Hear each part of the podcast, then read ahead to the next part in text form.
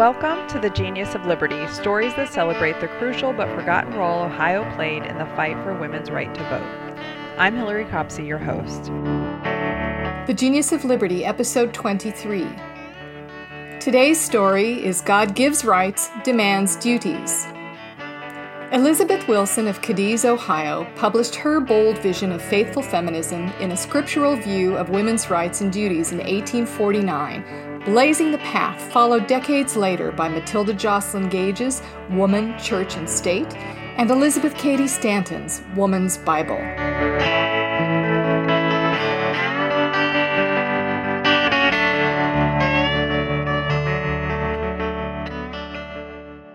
This is, perhaps, the only work of its kind in existence, something new under the sun, wrote the Philadelphia Saturday Evening Post about Elizabeth Wilson's groundbreaking book, further predicting that this very remarkable book will revive the controversy upon woman's rights, which had been terminated years before when Angelina Grimke, described by the paper as the head of the Woman's Rights Party, had been borne off in triumph by Theodore Weld to the quiet valleys of matrimony, thus nipping the revolt of women in the bud.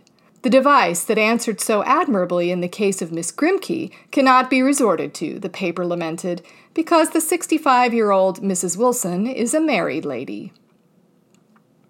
Elizabeth Wilson knew she would reap sneers and insults for her work, but having counted the cost, she had nevertheless placed before the public more than 350 pages of inquiry, analysis, and argument based on Scripture to demonstrate the equality of the sexes. Nothing but a sense of duty could have overcome Wilson's reluctance to author a book, and according to Wilson, it was duty, not selfishness, that brought women to seek a voice in politics. Elizabeth Wilson relied on Isaiah 49:23 to argue that God called women to serve in government. Kings shall be thy nursing fathers, and their queens thy nursing mothers, the King James Bible stated, equating men and women as leaders and nurturers. Were it not that God has called her to this service, Wilson believed, woman might justly exclaim, I will not touch the polluted thing.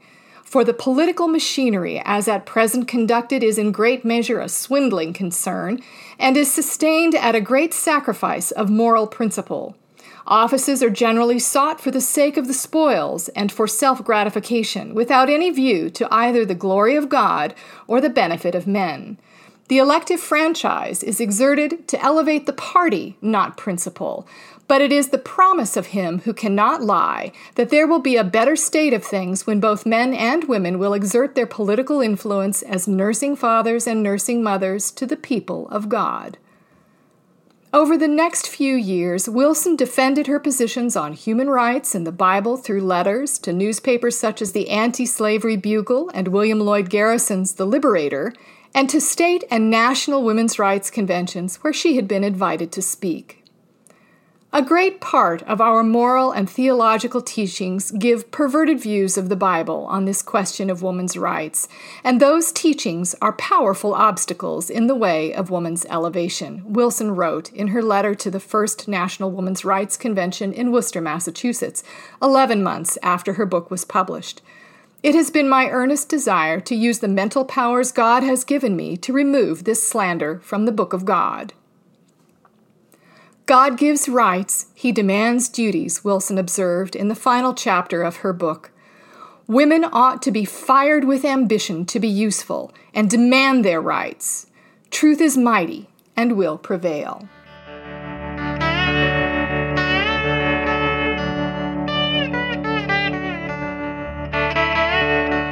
Thank you for listening to The Genius of Liberty. This series is named after The Genius of Liberty, one of the first U.S. periodicals published by a woman. Elizabeth A. Aldrich covered women's rights conventions and advocated equal access to education, equal pay for equal work, and voting rights for women. She also had ties to the Mercantile Library.